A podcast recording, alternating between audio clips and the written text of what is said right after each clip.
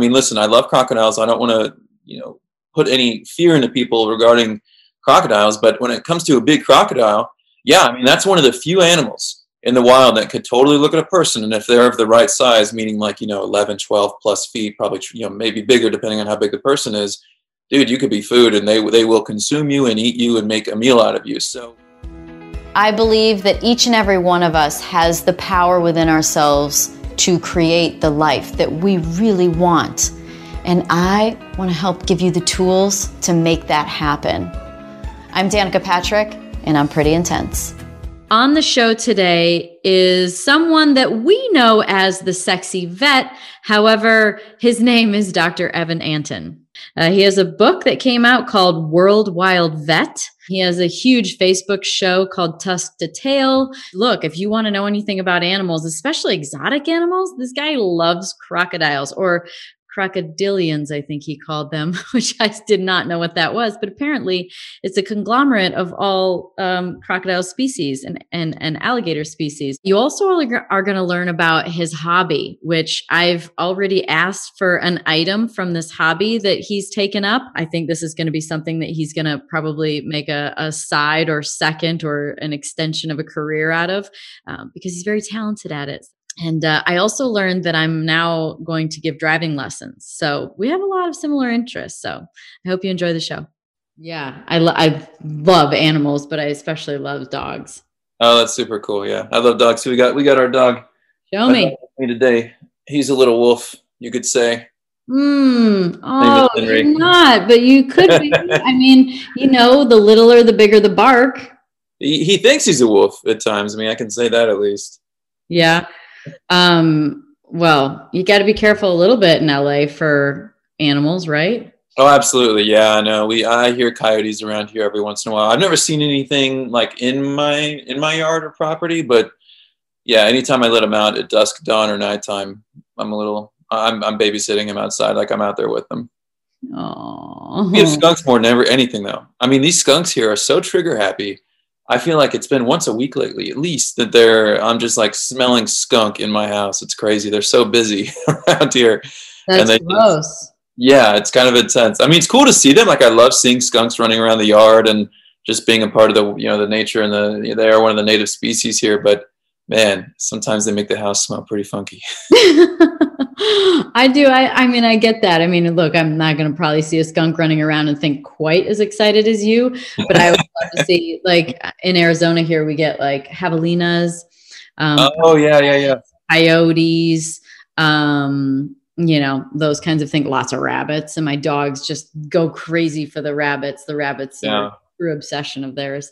Um, but then even like in other places that I've lived too, I remember I lived in North Carolina and um, it was on a really, really big property and there were deer on it.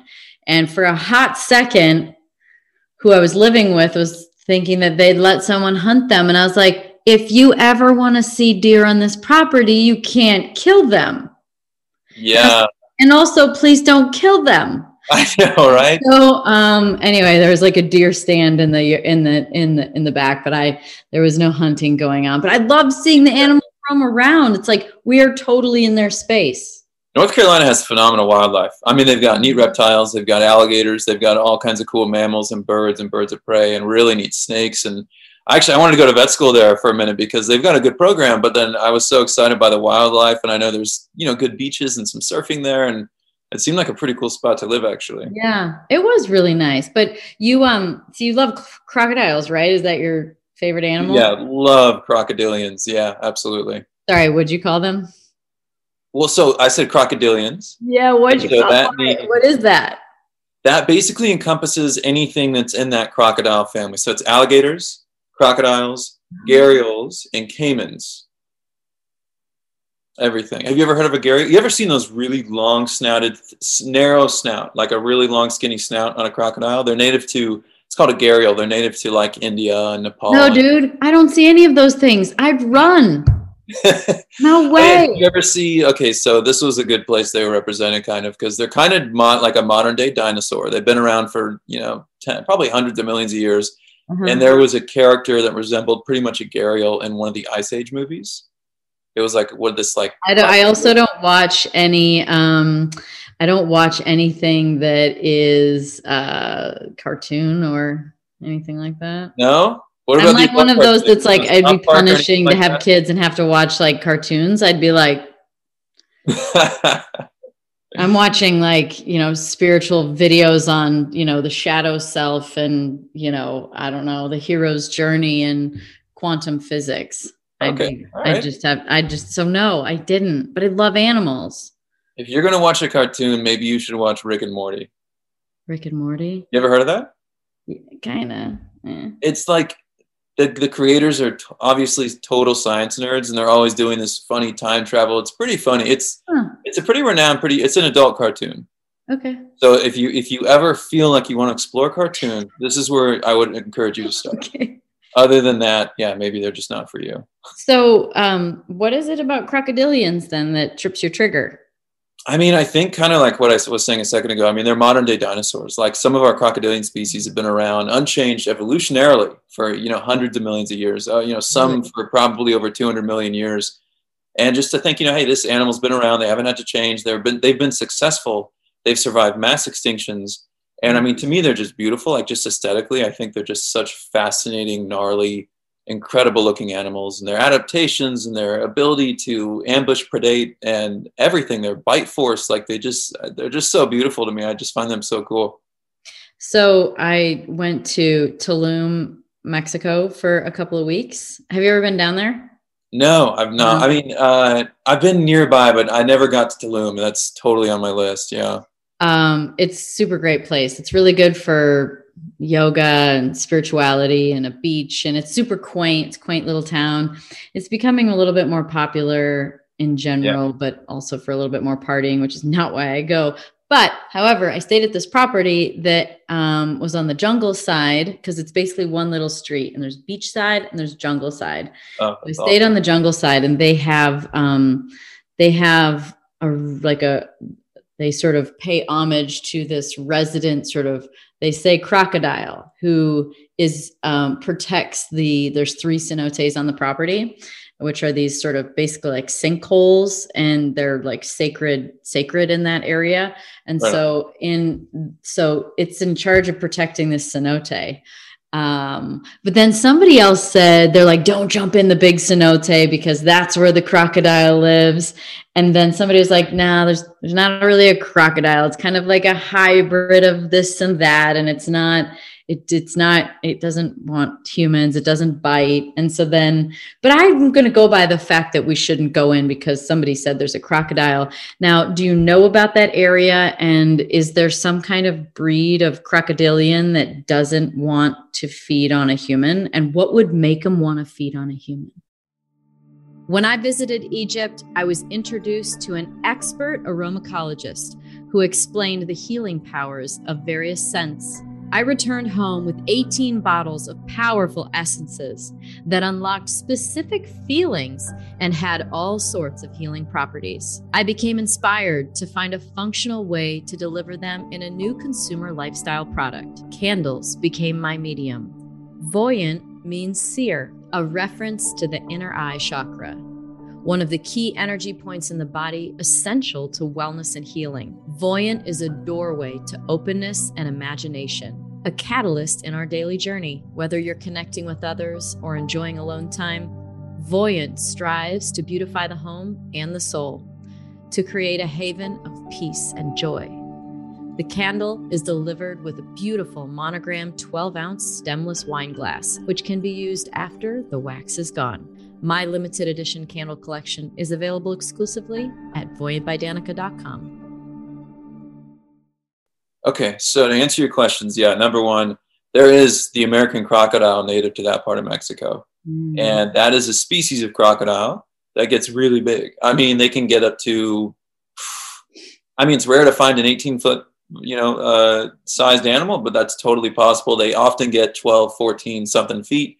They get huge any crocodile species, whether it's a saltwater crocodile, American crocodile, um, a Nile crocodile, any of these big monster crocodiles, when they get to a certain size, anything that is of size that could be food could be food. They don't look at people and be like, like sharks, for example, big sharks that could technically totally chow down on a person. people do get bit by sharks rarely, but it does happen. But sharks pretty much never actually consume people because they're just a few bold sharks that are, you know, they want to test bite something. They realize, hey, this isn't really on my. right? What's that? They get confused. Yeah, I mean, I don't. They're not confused. Well, they're they're curious and they're bold, Okay. and they they think I'm going to try this. This might be good. It kind of resembles something I might eat, and then they take a bite. They're like, ah, no, this doesn't taste good. I don't want it. Crocodiles, no. I mean, listen, I love crocodiles. I don't want to, you know, put any fear into people regarding crocodiles, but when it comes to a big crocodile, yeah, I mean, that's one of the few animals in the wild that could totally look at a person and if they're of the right size meaning like you know 11 12 plus feet probably you know maybe bigger depending on how big the person is dude you could be food and they they will consume you and eat you and make a meal out of you so in that area where there are huge american crocodiles potentially yeah i wouldn't swim in water where there could be big wild um, potentially man-eating uh, american crocodiles Well, all the cenotes are connected underground. All of them. Oh, so they kind of like go between back. Yeah, I mean, you're you're you might be playing with fire. I mean, it. Sometimes when you go to certain areas, if they're smaller water bodies, only smaller crocodiles or individuals live there. Okay, and if you go, if you come across a seven foot American crocodile, they're going to be way more scared of you than you are of them. They're not going to try to attack. They're not going to. Yeah, I mean, it's it, you're just not on the menu. You're too big. You know, they, they wouldn't think of it. I'm only Uh, five foot though. I Oh. look probably more delicious for someone because I'm little. Okay, so I'm six two, so maybe like a nine or ten foot American crocodile might look at you differently than they look at me. So, I, whatever I say, like in reference to me, just think of a little bit smaller crocodile that might eat you. And then, of course, there's so many crocodile species that don't look. I mean, they just don't get a size where they'd ever consider people food. So, Mm. like the Australian freshwater crocodile, I mean, they max out at maybe like seven or eight feet, maybe a little bit more, but that's probably pushing it. Um, you have the Morlet's crocodile, which is not far from uh, Tulum in that part of like um, you know s- southern North America and Mm. Central America, and those guys maybe get I don't know maybe seven or eight feet as well. You have caiman species that only get to three to five feet. You have other crocodiles, even in like the Chinese alligator, only gets to be like six or seven feet or something like that. So all these species would never look at even you at a at a at a mighty five foot would never even consider you a meal. So it just depends on the species. But if you're going to Africa and you come across a big Nile crocodile at a watering hole and you go and try to drink some water from it or swim in it or whatever, and there's a 14 foot Nile, you're toast. You know, so it just depends. Where are the most dangerous um, crocodiles or crocodilian? I think really depends more on the size of the uh, Ah. the individual. Honestly, I mean, like okay, alligator is the American alligator. What's the I- difference between a crocodile and an alligator? uh, ge- ge- geog- geographic, like where Oh. they're native to, ge- and then of course, it? I mean, anatomically, no. I mean, one tip that I give, and it's a little bit confusing, but if you take the first letter of each of those words and then use that shape to resemble the snout of the opposite, then that's a way to kind of distinguish. So crocodiles have an A-shaped long snout. Oh, So okay. shaped like an alligator. Alligators have a C-shaped snout, so you kind of have to flip it. Um, and then the alligator's teeth, when you look at their mouth when it's shut, the teeth, the upper jaw teeth of an alligator, when their mouth is shut, are the only ones you see. You don't really see many teeth from the lower jaw. You don't see any. And on an alligator, there's like the fourth tooth back on each side. So when they close, they've got these big like lower teeth that kind of stick up that you can see. Kind of um, looks like my dog then. Yeah, if you got a little underbite dog, some of those underbite dogs look like little little crocodiles for sure. Although it's a Belgian. I have a Belgian Malinois and and a, Oh, um, love and a miniature Siberian Husky, and so Wow. they they they they've got their sort of longer snouts and fangs. Those guys have fangs. Both those like guys. how Al- I just Al drew an analogy between my dogs and a crocodile. I mean, they're like the dog version of crocodiles. It's fair to say that. A Malinois might be with their bite. Malinois are pretty. I mean, I've worked with a lot of Malinois with my like in the conservation world. So a lot of parks use them in Africa. They're they're they're pretty good anti-poaching dogs. You know, they they've got really good drive, and they're very. I mean, they're that you can train them to be just little killing machines. And so they're they're pretty fast and they're they're pretty incredible. So that you know, and a lot, of course, a lot of the police force in the U.S. works with them too. I mean, all over the world. So more more often than not, when I'm working with Malinois, these are not your cuddly on the couch dogs. These are your working dogs, and you don't want to be on the wrong side of that bite. Oh, Ella's cuddly on the couch. Ella's like Yeah, the cuddliest on the couch. She wants to lay. She's if you're not touching her, she's trying to get you to touch her. She, oh, she's she's a lover. I feel like they're very um they have they're like master oriented. They have their person oh, yeah, yeah. and then they're that's their person. It's 100% true. I mean, they, they want to please and they want to work and they want, I mean, they want to do whatever it is that you want them to do. Mm. In a mm. lot of ways, you know, they've been bred to just obey and, and make their, their, you know, whoever is their trainer, their owner, whoever to make them happy, you know? So what's the smartest dog or what's the smartest dogs? Like I'm thinking if somebody's listening and they want a dog, I want to go through like the smartest dogs, like the dumbest dogs, the most friendly dogs, the meanest dogs. I mean, okay, so the smartest dogs. I mean, man, some of those Aussie shepherds are just crazy smart. I mean, they're really like like mature toddlers. They're almost like kindergartners. You know, I mean, the mm-hmm. amount they can learn and how quickly they learn and what they can do, they're capable of a lot. I mean, most breeds are really smart and have the potential to learn and do a lot of amazing things. Um, I well, I have the potential for math, but I can't do that. So, you know. Right. I mean, as a human, but at the same time, right. um, I mean, Henry, like my dog I just showed you, he's a little Chihuahua mix. He's a rescue little guy, and you know, he's um, he's kind of simple. Like he learns. I can teach him things. He can know what's good and bad, and and you know, he picks up on my you know what what I want to see or not see pretty easily. But at the same time, you know, I wouldn't want to put him through any kind of rigorous training. That's just not him. So I don't. I, I wouldn't say he's dumb, but you know, he's a simple guy. And other breeds, you know, some of those little dogs can be a little bit simple. You know, some of them That's can be a nice way to put it. Yeah, they can be very like a little like some of the Pomeranians I've met. They're they're they're a little bit on the simple side. Yeah, I mean, but you know, I've worked with Malteses and Yorkies that are super smart, super mm-hmm. smart dogs. Okay, well, what's the uh, what's the what's the nicest dogs then? I mean, I think any breed has the potential to be just absolute sweethearts. I mean, pit bulls are one of the most underrated.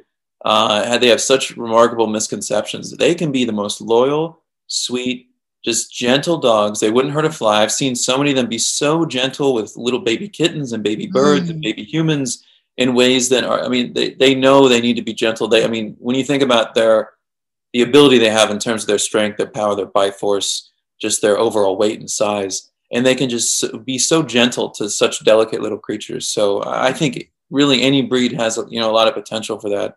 And that's just one breed that i think a lot of people assume to be little killing machines when really they're such good such good loyal dogs. So then i suppose similarly on the other side you'd say then that if i was going to ask what the what the uh, meanest side is is meanest animal it would be the same. Like any dog can be mean. Like i have a my dog dallas is like the miniature siberian. She's just really protective of her space. Yeah. I say that if she was some dad's daughter, it would be like the dream daughter because she's very protective of her space and she doesn't let anyone touch her. Right. And I'd be like, that would be that. like every dad's dream daughter. totally. I love that's hilarious. You yeah, spend a lot of time earning her trust. right. Exactly. That's perfect. That would keep a lot of dads less stressed, I'm sure. Mm-hmm. Um, I mean, some breeds are a little bit more of a handful than others. I mean, so I'm a veterinarian. I work I work with a lot of wildlife, of course, but I also work in a veterinary hospital and I work with mm-hmm. a lot of mm-hmm. exotics and wildlife, but a ton of dogs and cats. Um, there are some dog breeds that I know when I just see the breed before I even meet the patient, and statistically there is a higher chance this this dog might be a bigger pain in the butt than some of the other uh, breeds that I work with. So some of those um, Shar-Peis can be a handful.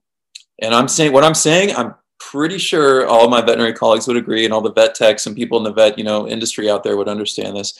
Uh, Dalmatians can be a handful. Chows can be a handful. Mm. Um, Weimaraners. Uh, some some of the German Shepherds and, and Malinois and Dutch Shepherds, you know, especially like when I've worked with police force ones, mm. they have hmm. such high drive and prey drive, and they they're they're trained and they always want to work. And so when they come in the hospital and they have to sit and run for a few minutes, they start losing their mind. So they can be a bit of a handful too. So those are some breeds I might anticipate potentially having a more difficult patient. But at the same time, I've had any one of those breeds be total sweethearts, and then I've had the classic sweetheart breeds. I mean, one I'd say one of the meanest, just one of the meanest dogs I've ever worked with was a golden retriever. I mean, that's the American, you know, sweetheart, right? I mean, that's one of the right. best, sweetest dogs. But I'm telling what you, what happened? What was the story?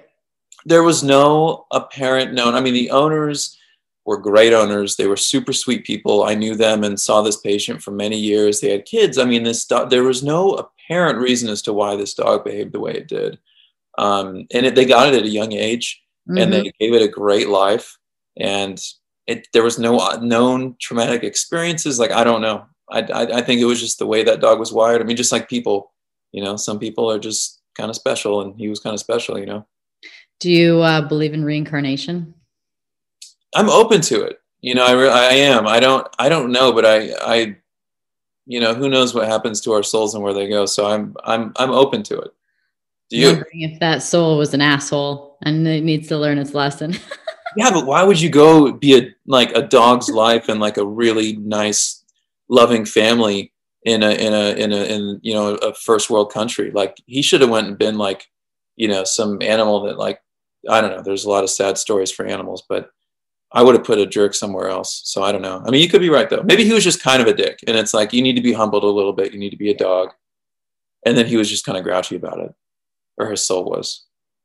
I 100% feel like I was a dog in another life, or I perhaps there's a timeline existing right now where I'm a dog because my resonance for like their pain and suffering and love, like when I go to other countries, like Peru or Mexico or you know somewhere places in the world where they're just everywhere. Yeah. I mean, I want to take them all home. And do you uh, do you have that level? Do you feel that for any animals in specific, or feel that uh, at all, or what? Like, what's the emotional level that called you to animals? I mean, it's a lot of what you're saying. I mean, you just it's it's empathy. I mean, that's what it comes down to, right? It's just like putting yourself in this animal's shoes and knowing every day's a struggle.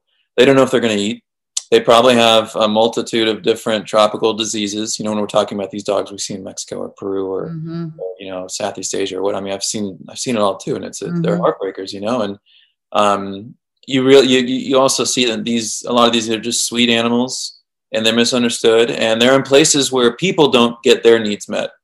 And oh. anytime you go to a country where the people don't get their needs met, the animals aren't the first priority, and they're really not going to get their needs met. So that can be a really sad story and that's um i mean that that in my experience and what i've seen that that seems to be probably the biggest correlative factor as to why i see an excess of animals that are just you know street animals and this and that. There's miss you know lack of education and then people uh, have their own struggles. But do you have like some kind of was there some sort of moment or some story something that happened that was really like emotional for you that catapulted you into the work that you do especially doing because you travel a lot like getting out of you know getting out into other countries and into the wildlife realm which is i mean so far beyond just being a veterinarian and you know locally mm-hmm. um, honestly i've always known animals to be a big part of my life whether it was just personally or if it was personally and professionally I didn't honestly know I wanted to be a vet until I was in early in college, and I was taking some intro to bio courses, and I took an evolutionary biology course, and I it, that was the first time in my life I actually liked to learn. I liked to study. I liked to mm-hmm. kind of delve into those subjects, and got really excited about it. And I had really good teachers that were passionate about it, and that was a huge part of that too. Um, you know, I was always had appreciation for medicine, but there was a few things that kind of played into that. But that's when I knew I wanted to be a vet. But I mean, my I had pets growing up. My my parents always said I was really gentle with animals I wasn't one of those kids that was too rough with them or pulling on them or pulling their ears or their tails. Like I was always just really sweet with them. And I've always had a big soft spot for animals. I mean, it's, I think again, it comes down to uh, like a, a, it's, it's an empathy, you know, I mean, they can't speak for themselves. And I'm, I'm lucky that I, I have a natural ability to kind of read animals. I mean, animals, I say they don't speak because they don't speak English, but animals do communicate and you mm-hmm. can learn a lot from their from their facial expressions their mannerisms their wags uh, you know everything they're doing. I can learn so much from an animal just within a few seconds of, of beginning to engage with one. Um, and i always you know i always loved that. And i you know i had pets all through my life growing up. My first dog was actually a shepherd uh, doberman mix named bruno. And um, i mean that was one of those dogs that was super loyal and was obsessed with me. And i was obsessed with him. And we had this really tight bond and I've had that with animals my whole life since then, you know, and um, I can't, I can't like pin it on one thing. Like this was like my aha. Oh my God. I'm like, I love animals so deeply. It's just been, it's kind of been all along the way, like along my entire journey. They've been such a significant part of my life on a personal and professional level. Mm, What, um, what are the biggest differences between like animals and people? Because I know there's similarities and I want to talk about that too, but what are the differences? Like, do animals actually need us? Uh, yeah, Henry needs me, like for real. He's he's extreme. We have a, a, legitimate codependent relationship. So domesticated animals, yes. Yeah, I, I love that. You know, I I said uh, I've said before. I'm like, look, I know I need to heal a little codependency in my life, but can I just shift that codependency to Ella? Like, if I could just be codependent with Ella a little bit, I feel like I could solve it for the rest of people. Oh, it's hilarious. Um, and then to, well, so you were saying what's what's different? So a couple yeah. things. One, animals never lie; they're always honest, and that goes into being able to being able to communicate with them. If I go into the exam room and I see an animal is uh, you know hiding behind their owner and their their tails tucked between their legs and their ears are back and that you know they're they're telling me they're they're communicating very clearly i'm shy i'm nervous i don't know you and i'm a little bit scared whereas if i go into a room they're tail wagging, they're running to jump on me, they're panting and smiling and just being ridiculous. Like they're telling me, "Hey, let's be best friends. I can't wait to play with you." So that's that's one thing. Another thing is, um, and I love this about our pets. You know, like even just dogs, for example, but this goes for a lot of animals. But they live in the moment. They're not regretting the past. They're not stressed about the future. They're not thinking about anything other than right here, right now, and they're enjoying that and making the most of that. And so when I come home, if I've been out all day and I see my dog Henry he's so happy to see me right now. He wants to enjoy this moment right now. And that goes for every moment of their day. You know, they just that's that's how they live. And I think, you know, I think there's there's a I think it's a beautiful thing. You know, I'm not, you know, it's nice to, you know, reflect on the past. It's nice to, you know, have your future in mind. But I think it's also nice to live in the moment. Is it true that animals like um that they have essentially short term memory loss in a way that they or it's that they can't keep track of time so one minute could be one hour could be one day could be like is that a true thing with animals yeah, I mean, the way they behave would would obviously indicate that when you leave town for a week versus you leave your house for 20 minutes your dog is equally excited to see you right. on that occasion right? So um i you know i don't i don't i think they do have more of a concept of time than what they're given credit for. Mm-hmm. um but also you can't totally communicate to your animal hey i'm just leaving for like 20 minutes dude. Like just chill. Everything's gonna be fine. I'll be back soon. Um, henry actually has learned he knows when i'm leaving town and i try to like mix up what i do but he, he sees my routines. He mm-hmm. sees me packing. He sees the suitcases. He sees the backpacks so he knows what's going on and every time i start packing like clothes on my bed like laying out what i'm bringing or whatever he goes and sits on them and pouts and looks really sad. And I'm like, shit, you know what's going on? Like, you know, I'm going to leave today or tomorrow or something. Yeah. Um, Who watches your dog? Uh, I mean, I have pet sitters. Like, I mean, I've, yeah, I've always worked that out. Does it make you feel bad? Do you feel like, do, are, do you have like rules for the people watching your dog? I mean, I have, I mean, like I cook my dog's food for them and there's a lot of things that they need to know about my dogs if someone's going to watch them. Yeah, I mean, I'm lucky. My pet sitters they ask all those questions. If I don't tell them, they're asking me to tell them. Like, so mm-hmm. they're they're uh, they're awesome, and they do everything I ask. They do all the little weird, silly things that might not even make sense, and they're happy to do it. And they just, I mean, they send me pictures of my pets every time. They sit and cuddle with them, and they uh, they're awesome. So yeah, that all works out. Luckily, I mean, I do feel bad. Like, I mean, other than you know, last year I was home a lot. You know, a lot of borders were closed, and it was a unique year but the last few years prior to that, I mean, I'd be gone for like a third of the year. I was out of the country, you know. So it's. Do you um? Do you ever get sick of just talking about animals? No, I don't think so. You don't. I mean, no, I love it. Honestly, like, I mean, listen, I've had weeks where it's been a long, intense week at the vet hospital, and I just want to get home, and I just want to like get away, you know, get get out of there. But like, I can talk animals all the time. I mean, that's really that's all I'm good for. Like, if you want to start talking about other stuff, you, you I'm not going to be very interesting anymore. So. well, so you only talk about animals. If you were to have a dinner party like what would be the funnest conversation to have at the dinner table? And you can't say it you can say animals if you want. If you want to if you want to you can say i mean i feel like um, it depends on who i'm there with. Like if i'm having like, i've got my mom and little brother in town and it's a little family dinner you know we'll talk about pretty tame stuff and it's fun and funny. If i've got some of my best friends over you know you i probably shouldn't say what would be the funnest thing to talk about what? you know at the dinner table. come on Uh, my friends are total perverts, so you know we you know. no, I'm just kidding. Um, yeah, no, I, I don't like literally. No, just my, you should see the text dialogue I've been having today on some of my group chats. Oh, there you go. Messages. I'm sure I know what that's about. Yeah, you get it. I mean, you know, it just depends on who you're talking to. I don't literally talk animals constantly. I mean, usually when I do podcasts or something like that, I'm probably going to be talking about animals, but I'm happy to. I mean, I love it. Honestly, I like. I think there's so much to to learn from animals. I think there's so much to teach from animals. I've I've I've gotten a lot of really lucky. I've had experiences working with animals over the world, and I've gotten to work, you know, up close and personal with so many different species. And a lot of people's, you know, some of their favorite animals to work with, like elephants or rhino or crocodiles or venomous snakes or gorillas or chimps or what have you. And um, I love sharing those stories. I love educating people about that and what's important regarding their conservation and just unique, interesting things about them. I mean, there's there's there's so much to be said. What are your other interests? Do you have any other hobbies? I mean, like obviously you keep very busy and you travel for animals, but there must be other things you like doing. Yeah, absolutely. So this over this last year, I got super into woodworking. What? My dad's a professional woodworker. Can I Uh, see something you made? Is there anything there that you made? You want to see my first real furniture project? Yes. I'm so proud of and excited about these. So I, I literally just started this. We're gonna go for a little a little walk here. So did you create like a do you have like a woodworking shop in in like yeah, we can show you the shop too if you want to see. I'd be happy to show you. So these, I'm gonna try to see if I can get you. Can you see that chair? yeah, you made that? I made these. Yeah, this That's is a amazing. raw walnut, and they're like a.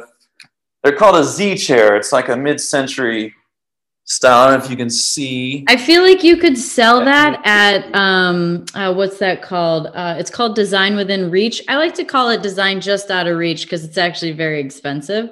Um, but that looks like some sort of like uh old sort of 60s. They're mid-century. Yeah, they're totally mid-century. It's called a Z chair. It's a total Wow. mid-century style. I'm taking in the garage now. Sorry, it's just dark here for a second. Wow, that's amazing. Yeah, thank you. So, just flipping on the lights here. Here's the shop. And so this was my first big purchase. It's a big uh, uh, table saw, That's a huge table saw. and I made, I did design and make this. It's a miter stand uh, for my miter saw. That's what that big, like chop saw is. Huh. That's my workbench. Um, those are a bunch of jigs, and jigs are Yeah. things you use on your tools to do certain kinds of cuts and whatnot. And then my recent, my most recent big power tool purchase was this beast. Yeah. That's a bandsaw, and it was uh, it was really nice to have making these chairs. But yeah, no, I'm totally nerding out. Like, I love this hobby. It's been so much fun. That's amazing. You had a lot of time. So you made how what is so quarantine you benefited from quarantine with two Z chairs. You built your woodworking shop up and what else did you? Did you make any did you make any like holiday gifts for people?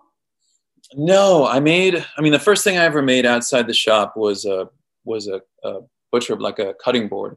Oh yeah, I need a cutting block. Can I can I am can I hire you out for a cutting board? I Yeah. need a really nice cutting board. I made. A, I so I had some scrap maple, and I made this beast of a cutting board. I'll show you. I like. I just, really short, so it can't be too thick because then I'm up on my tiptoes. this one. I mean, it's over an inch, but it's not like crazy. But it's it's not little. Oh, amazing. Yeah, I want a nice checkerboard one because of my racing history. There you go. Okay, we can do that. I will I'll We pay do- top do dollar. with a walnut and maple. It'll Walnut like black and maple white checkers, like, checkerboard. right- like a really light, light white, you know, lighter maple and some dark Ooh. walnut. I love it. Look at look at see look where we went. Now I have a cutting board and everything. and maybe some Z chairs at some point in time. Those are incredible. Oh, thank you so much. I'm really pumped on them. Do you plan on um see I love the idea that the things that we just enjoy doing become businesses. So that's kind of how my life has evolved. Um, Oh. especially post racing, just interest. Like I love wine, so I have two labels now, and you know, just very. I, I love talking to people, and I have a podcast. So you know, I take the things that I enjoy doing, and I just they somehow manifest into businesses. So do you have you dreamt into the sort of like um, into the full potentiality of this um, passion project?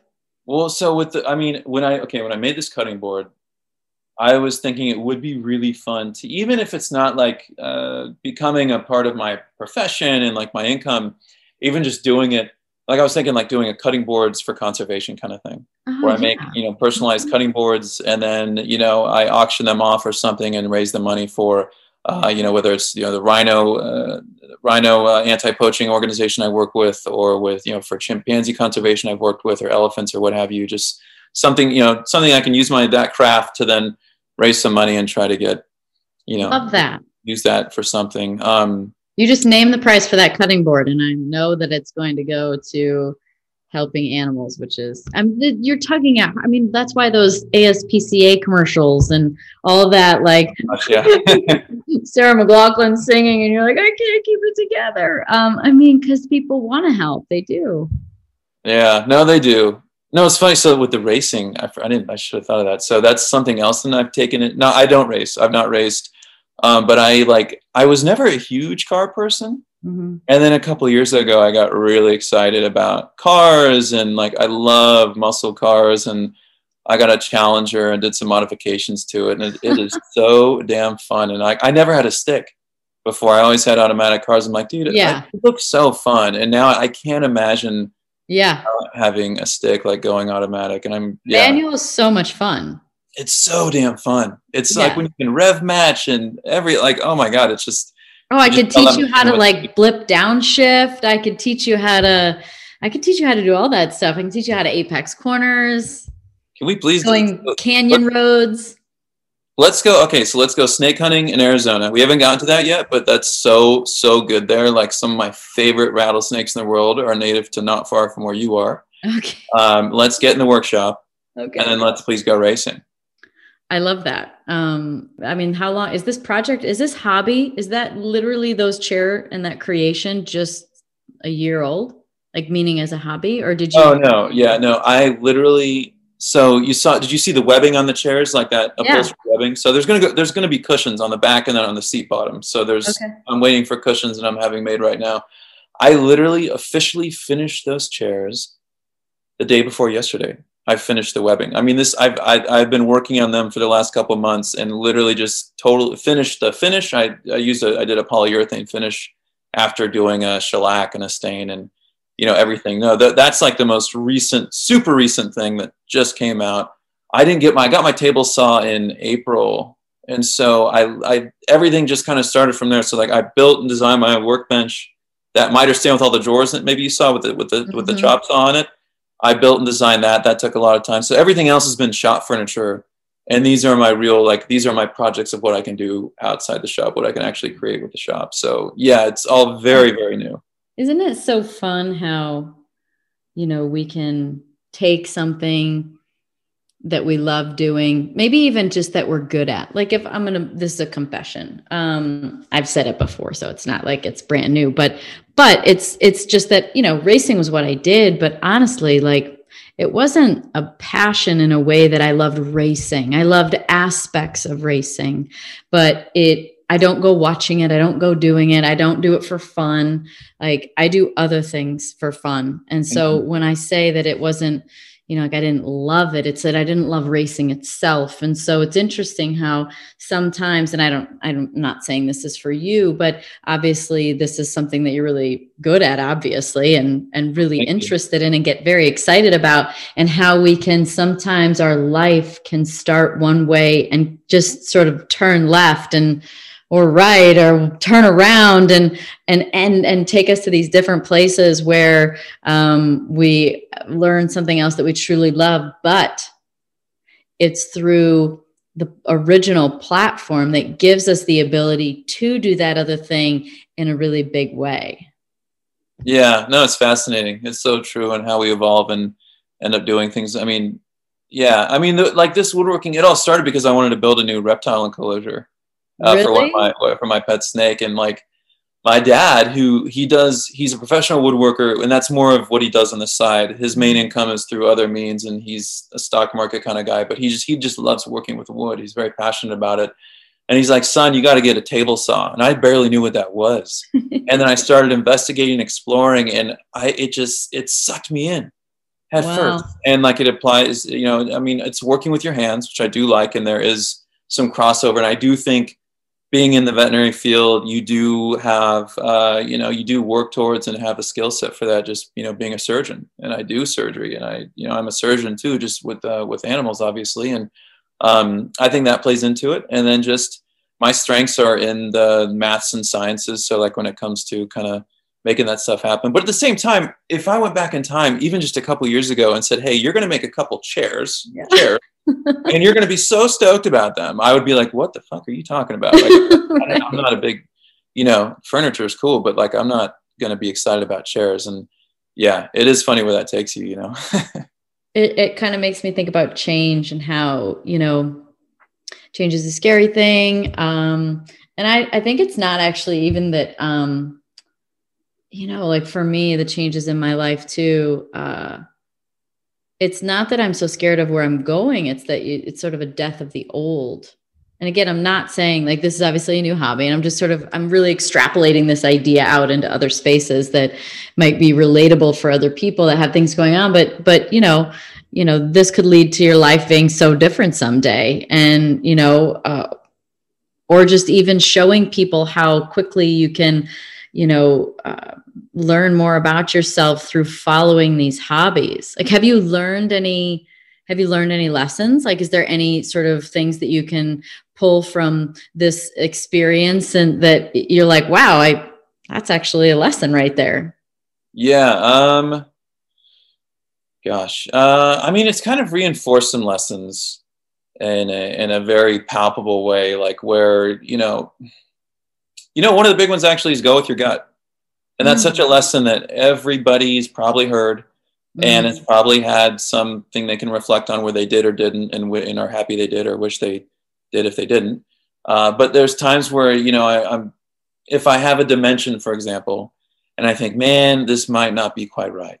I think I can make it work, but uh, I don't know, you know, and it might not be right. And then you keep going, and then way further down the project, you realize, shoot, you know, I should have changed that when I had the chance, when it would have been much easier. And so just it reinforces stuff like that. Mm-hmm. Um, patience is another big one. And that's a virtue when it comes to this hobby. Like there are times when I, especially with these chairs, it was my first time making a project. So it's going to take me longer than it would if I'd been doing it for years, obviously. But man, that tested me and just seeing something through completion is something I always want to do. But this like really was a test. It was just, I it, the last couple weeks I'm like, oh my god, I don't want to finish these. Somebody just stay in these, just get this done. Like I need to move on to the next thing because it's like been taking too much of my life right now.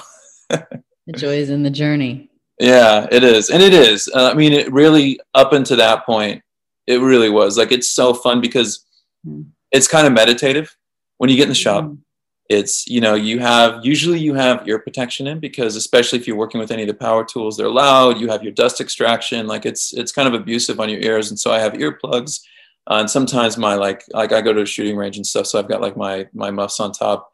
And um it when you kind of helps you get in your own head. It's like a it's like a partial sensory deprivation kind of mm, thing it's like and a moving meditation.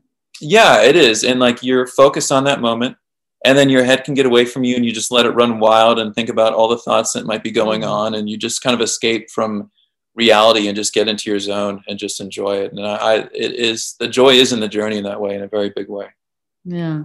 You said trust your gut. Is there um are there things going on right now where you're like oh my god i know i need to trust my gut on this one but right now i'm like battling this. Like i'm like i need to do this or i need to do that or i think this. Are there other things that you're that now that you've kind of been sort of reinforced with that lesson of trust your gut that you're like ah oh, damn it but i wasn't ready for that one. I don't know. Um outside of the shop and those i mean yeah nothing that comes to mind. That's such an awesome question no, I can't think of it. I can't think of how that can apply to something outside of that at the moment, which is kind mm. of, but yeah. What about you? Mm. Um, for me, on things that I kind of know, it's like, I mean, just things that I need to move on from emotionally, mentally. Um, uh, trusting and knowing like really feeling like yeah this is what i should be doing right now with those travel that i love and exploring and sort of like being a bit of a nomad gypsy for a while and just like really like seeing the world Um, like I haven't been single for 16 years. So I'm like, I love traveling. And so I'm trusting sort of that and trusting the flow. I think sometimes too, it's a matter of surrendering. It's mm-hmm. knowing what you want, but then surrendering to the way that it ends up going and thinking like, well, if this goes away, then it's meant something else is meant to come in. And if, and if that uh, and if this doesn't work out something else will better be better. Or if this is meant to be it'll be easy and it'll just keep flowing. And so yeah i think that sort of that knowing that that in that sort of thought is a matter of like learning how to flow too um because it's, it's uh, you have to get out of the way of the mind. The mind has to yeah. get out of the way to allow that stuff that you kind of know to trust the gut right? Otherwise you're back in your mind again and you're just trying to use you're you can only pull from what you know when you're using the mind. But when you start using the body and the intuition and the knowing that is beyond the rational mind then it takes you to places that you haven't been before I think you said that beautifully. It's so true. And it's so hard for me to do that too. It's like I'm such a rational evidence, or I, I go off evidence based information. I go off what makes the most sense. That's where I find myself leaning towards, whether mm. it's, you know, what, whatever it is. And it's like, if you can back it up with, with evidence, you know, then great. And so I, it's, mm-hmm. it's that it becomes hard for me to go off intuition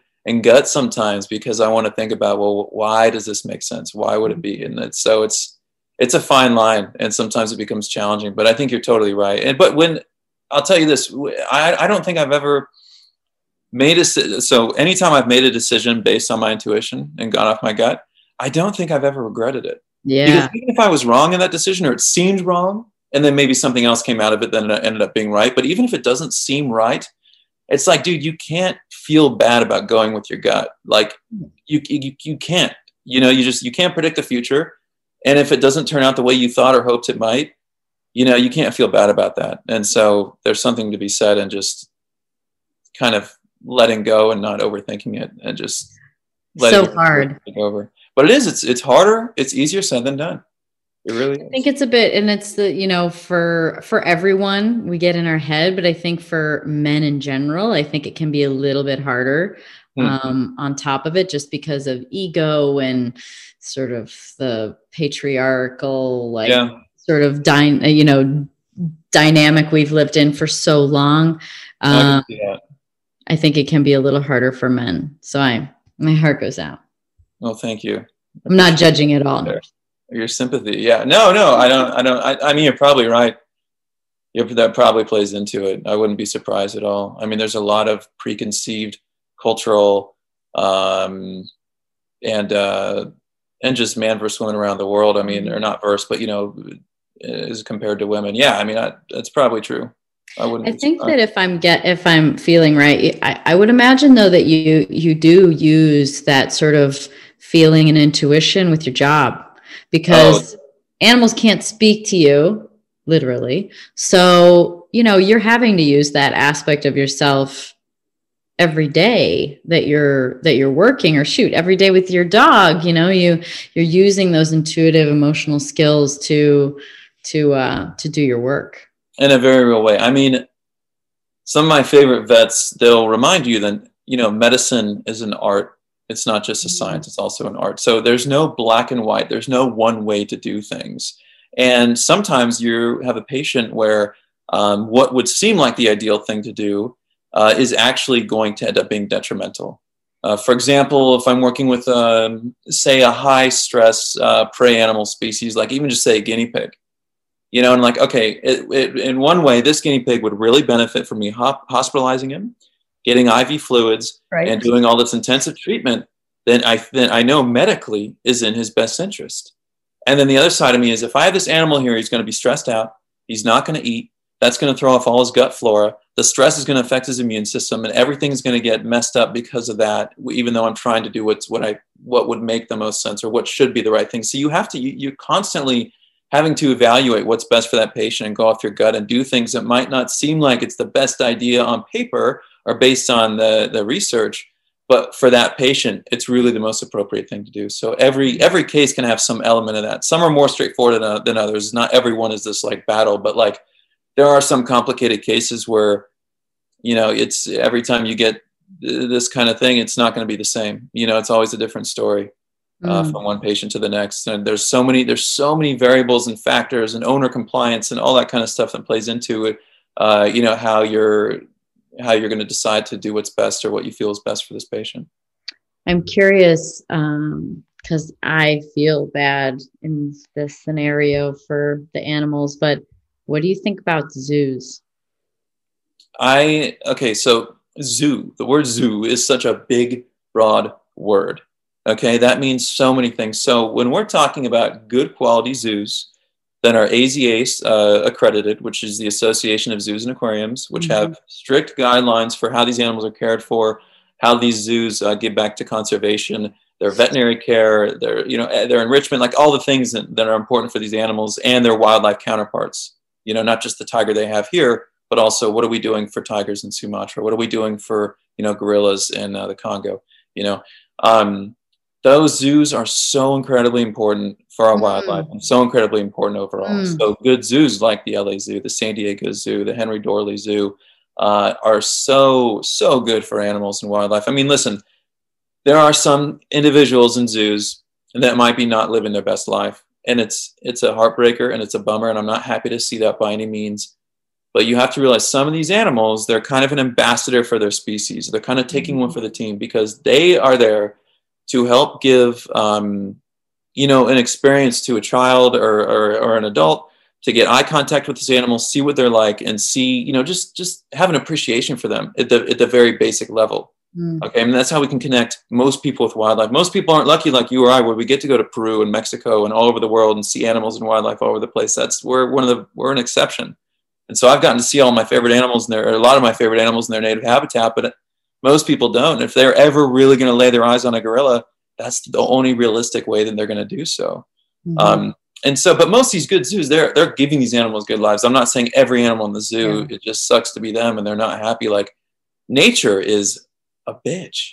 I mean, nature is not fun. It's not easy, and it's scary as hell. It's not butterflies and rainbows. It's yeah. every day find food or be eaten, find shelter, deal with the elements, deal with tropical diseases, deal with infectious diseases and parasites, deal with the, all the everything. And it's like every day is a struggle. Every day is scary. Every day you might die.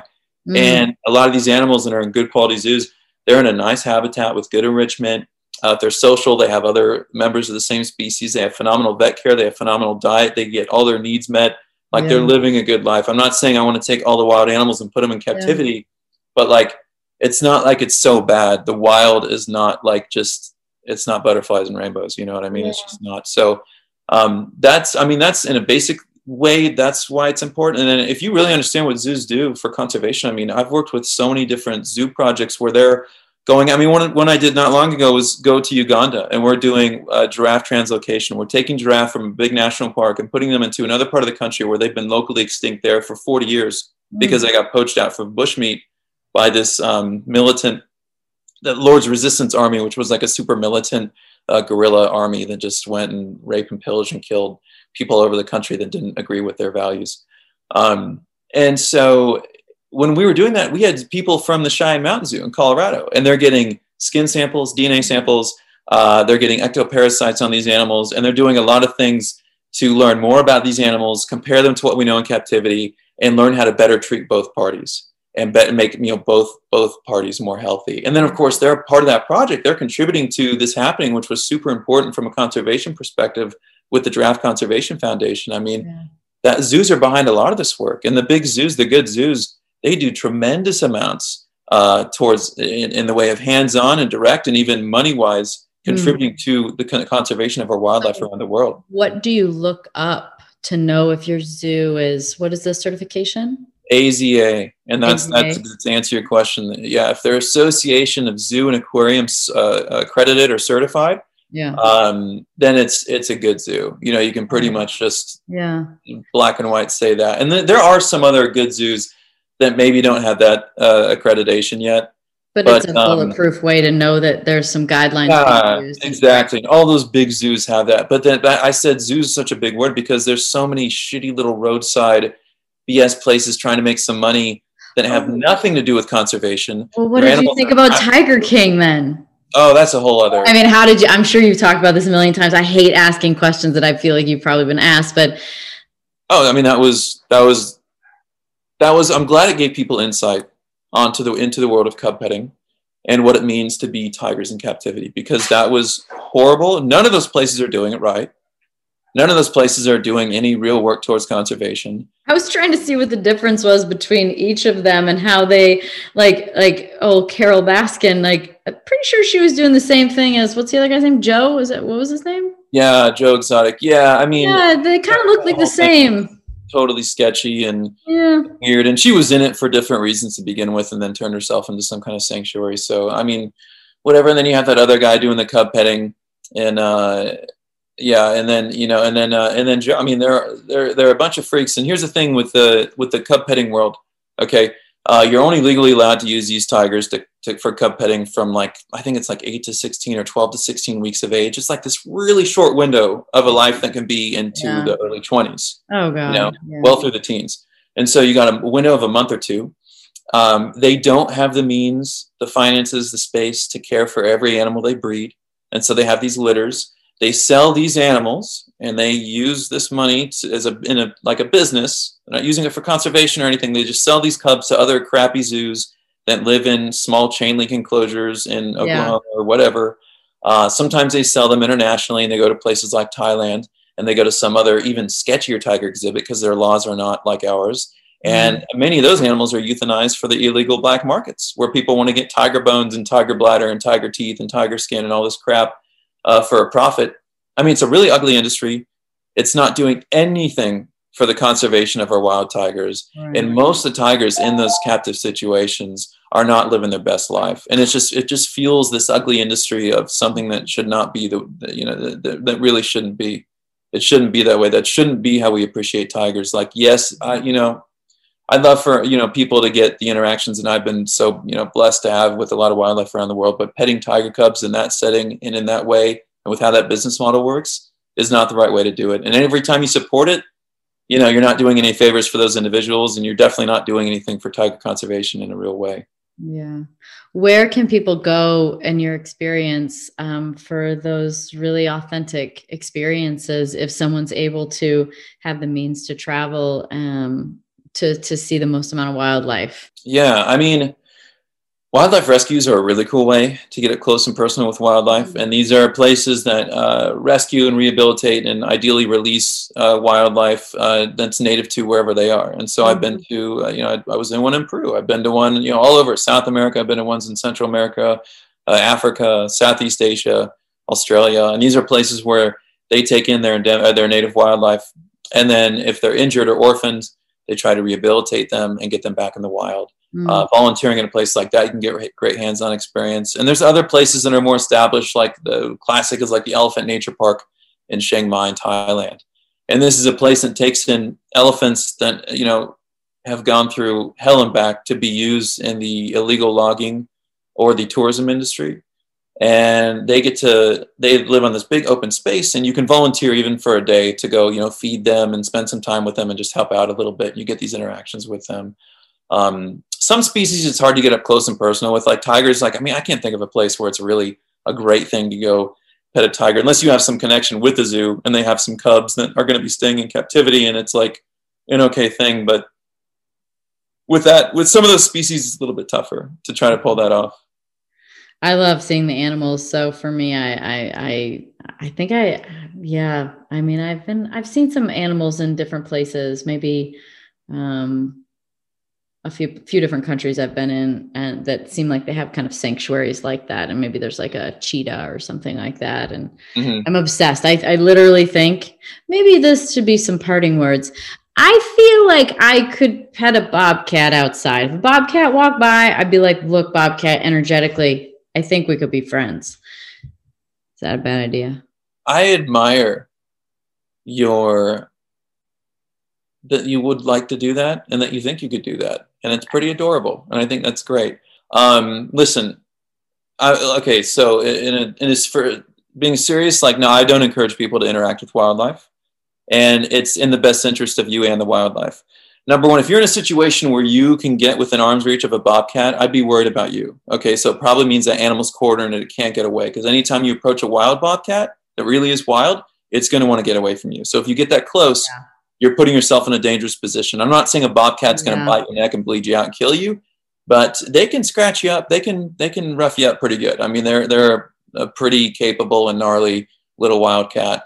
Um, but you know, you know, when you when you do that and engage with wildlife like that, you affect their trust towards people, and most people they can't trust. Mm-hmm. Um, and then it makes them also a little bit more dangerous because then they think, oh, people are cool. I'm gonna walk into their house and eat some of their food or into their yard, and that's where you get like you know raccoons and bears and things like that doing things that are not actually in the best interest of the people that's and true. the animals involved. And so that's that's one thing. Um, so is it a bad you know, idea for? Because there's a lot of people that have that feed them, right? They might food out for deer yeah. feed food out for some like you know coyotes and stuff is that a bad idea i mean the only time i've ever encouraged something like that has been is when there's been like significant natural disasters that have just totally up their resources so like for example when we had gnarly fires in southern california yeah. i would like on social media i post like hey leave out some you know if you can leave out some some good hay and some water for the deer or for some of the wildlife in your area, that'd be great. Yeah. Like all their resources are depleted, their food and everything has just been completely destroyed. And so, you know, there's nothing wrong in doing a little bit of that. But for like normal wildlife where they have means of, you know, getting what else they need, they figure it and, out. You know, more or less, it's yeah. I mean, you're just you're teaching them to get too comfortable to people. You're teaching them potentially to depend on people, and then they don't uh, look out, you know, and, and right. you know involve themselves ecologically where they need to be uh, you know, there's a whole ecological system where every individual, every individual and every species plays a role, mm-hmm. and we don't want to take away from that or affect that or, or you know, uh, yeah. create a balance there. And then just a real quick thing while we're talking about it, if you don't mind. Yeah. Um, when it comes to animals and tourism, you know, because we've been talking about traveling and seeing animals, I, I just want to, you know, really, you, are probably aware of this, but I want to just, you know, everybody, you know, listening and watching, um, you know, be really hesitant you know, anytime you see somewhere where you can get a monkey on your shoulder to take a picture or a bird or ride an elephant or have it paint a picture for you or paid to have a chimpanzee do a dance for you or any of that kind of thing, like it's it's never good. It's never in the best interest of that individual. It's often not the best interest of that species because those animals are poached and they're, you know, the babies are stolen from their mothers in the wild and the rest of the family's killed, kind of like horror mm-hmm. stories like that. That's super common. So don't support that kind of tourism. Yeah because the more you do, the longer it's going to go on. And when people start realizing, hey, this is bad, we don't want to support it, the people that are doing that will stop doing it. They're going to do just what they think can make money. And if they realize this isn't going to make us money, like they're just going to stop doing it. This know? is an analogy for everything going on in the world right now, to be honest. So I'm so glad you said that because it is through our participation in things that they exist, right? So if there's something out there that you don't agree with and you don't want to continue, you know, let's say I don't know, let's say you think newspapers are bullshit and the con- you don't know if you should trust the information. Stop buying them. Stop looking yeah. at them. If you think the TV is telling you lies, stop watching the news. Because as yeah. soon as you stop participating in the systems or an elephant that could paint you a picture or, you know, a monkey on your shoulder, you you dissolve you dissolve it because this is a, lo- a lovely little lesson especially at this point in time and the way everything's going in the world is that we truly hold the power. Yeah. The collective holds the power to make the change in any way that they want. It's just that it takes more than one of us. And so, but yet you have to be the one that makes the decision. So if we each individually decide to make make do things differently and participate in things differently then we create a different reality for ourselves so uh, i'm so glad you said that because i think that's such a great like way to I mean, I, I, think that there's so many more similarities with animals than we recognize. I mean, with down to genetics, right? So. Oh yeah, you know, yeah. No, there's crossover and parallel all over the place. And I mean, just like you said, that's what I say to people. Every time you click or like or pay for what I mean, you're voting. You're putting your vote out for there, and so you're saying that's what I want, even though you don't like it. When you watch it, or you pay for it, or you click on it, or whatever, yeah, uh, you just cast your vote. And so if we don't vote for it, you know, they're not hmm. going to do it. They're, you know, like whatever it is, if it's not getting, you know, people aren't voting for it and they're not getting the money they thought they would, or whatever it is, you know, it's just it's going to disappear. But it's going to take yeah. the majority to make this, that decision. You know. That's so great. Thank you for saying that, and thank you so much for sharing about the animals and about your woodwork. Yeah, it was my pleasure. I, have never done that where I've like gotten up like, oh, let's go check out my wood shop. But I, am stoked on it. I'm, I'm glad you took an interest in it too and wanted to see it. And it makes me. I love that. I'm really proud it. of you for that. That's that's so cool. Um, and vulnerable too. You're like, um, I like woodworking. Here we go. Yep, pretty much. super stellar. I mean, but you should because look at what you've done. Oh, um, oh, and I can't wait for my for my cutting board. So cutting board and driving lessons we've got so much to do. And snakes that's right. I'm not such a snake person so. the snakes we're both going to benefit from but i'll get you board and you, you, you get me behind the wheel. Done. Deal. Thank you. Yeah thank you. Thanks everybody for listening to the Pretty Intense podcast today. I hope you enjoyed it. If you like what you heard today and you want to hear more, please click on the subscribe button.